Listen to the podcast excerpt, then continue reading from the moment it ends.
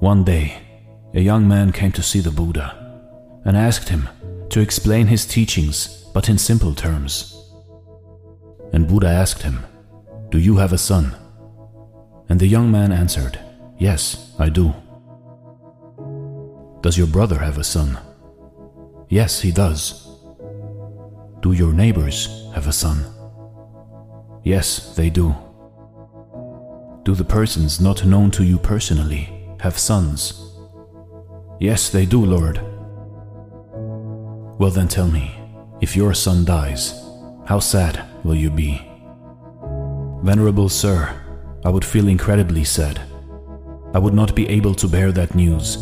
I would feel that my entire world had collapsed. I cannot imagine whether I could make it through. If your brother's son dies, how sad will you feel? Sir, I would feel devastated, but not to the extent if my own son dies.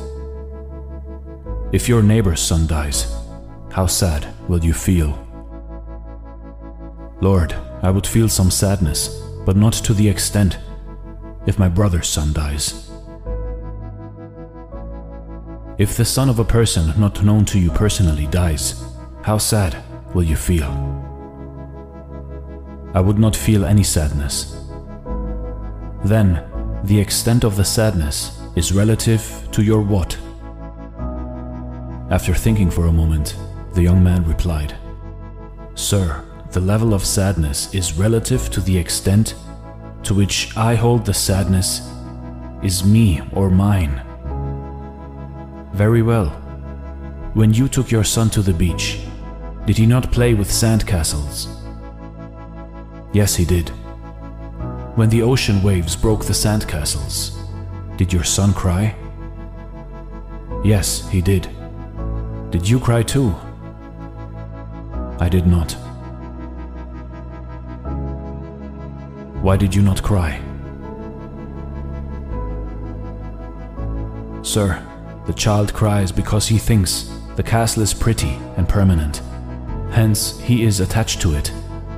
I knew the sand castle is not permanent, so I did not cry when the waves broke it down. Now you understand, right? If you do not see the truth as it is, you will keep on going through this endless samsara. There is no difference between kids who cry when their sandcastles are swept by the waves and you.